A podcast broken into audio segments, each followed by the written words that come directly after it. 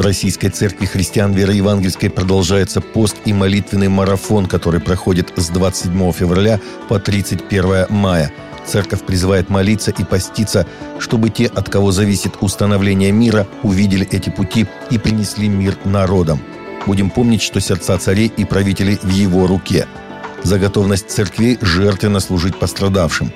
За более глубокое понимание предназначения Церкви Христовой быть светом и солью. Директор службы внешней разведки РФ Сергей Нарышкин считает, что отношения России и Запада являются сегодня уже не холодной, а вполне горячей войной.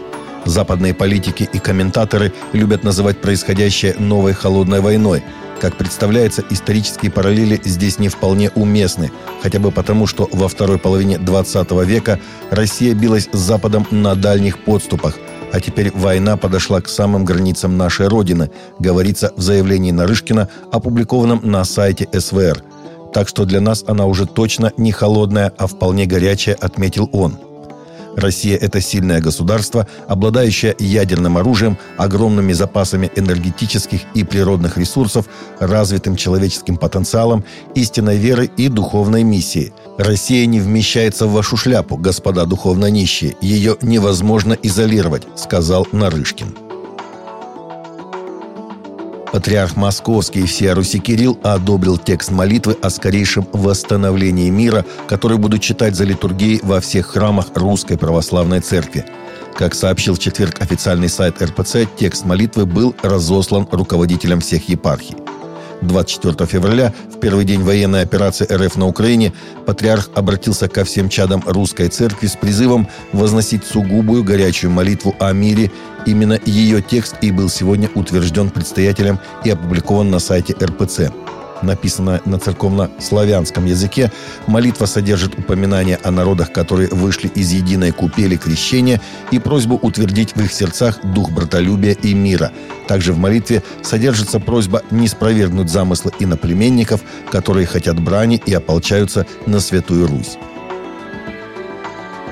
Патриарх Московский всея Руси Кирилл назвал расколом отказ ряда клириков Украинской Православной Церкви поминать его за богослужением из-за несогласия в политических вопросах. Поводом для этого определения стало поступившее на имя патриарха письмо митрополита Сумского и Ахтырского Евлогия, где было сказано о приостановлении поминовения патриарха за богослужениями вопреки многовековой церковной традиции, сообщает патриаршая пресс-служба. Главный раввин России Бер Лазар призвал религиозных лидеров вместе выступить за мир на Украине, сообщает Московский еврейский общественный центр. В обращении раввина говорится – в основе любой религии лежит тезис о том, что все мы дети одного Бога, а это значит, что все мы братья. Да, мы разные люди, у нас могут быть совершенно разные взгляды на множество проблем, но в одном мы обязаны быть едиными. Наш долг перед Богом всеми силами стремиться к взаимопониманию, взаимному уважению и ни в коем случае не поднимать меч на брата своего. Один из главных постулатов веры в Бога единого – это уверенность в том, что любой конфликт можно и нужно решать решать только мирным путем. За последнюю неделю по США прокатилась волна осквернений католических церквей и кладбищ в связи с пандемией, как считают аналитики, а также политическими протестами и гражданскими волнениями, сообщает «Седмица» со ссылкой на «Catholic News Agency».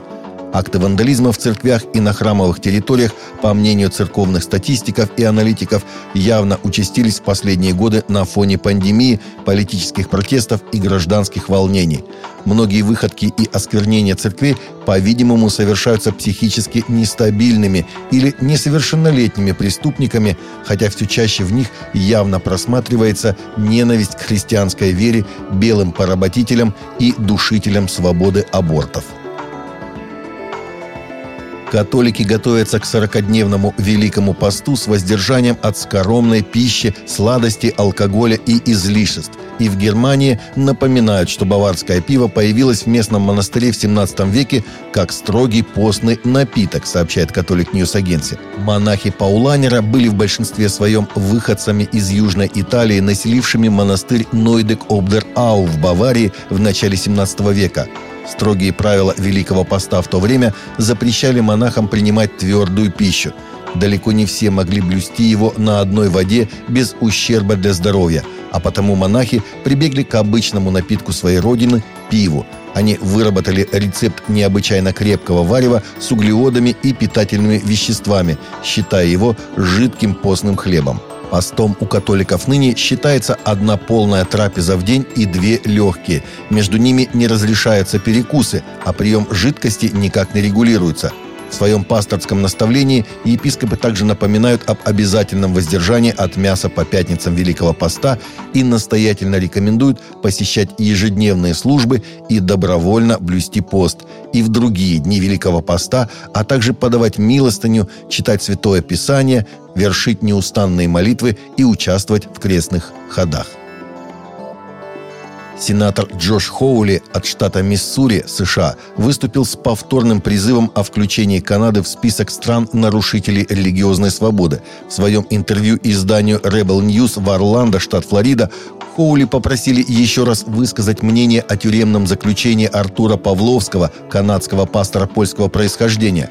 Он уже три недели содержится в следственном изоляторе Калгари за его выступление перед участниками блокады дальнобойщиков под названием «Конвой свободы». Этот блокадный конвой выстроился на границе США и Канады. Таковы наши новости на сегодня. Новости взяты из открытых источников. Всегда молитесь о полученной информации и молитесь о мире в России, в Украине и в Беларуси.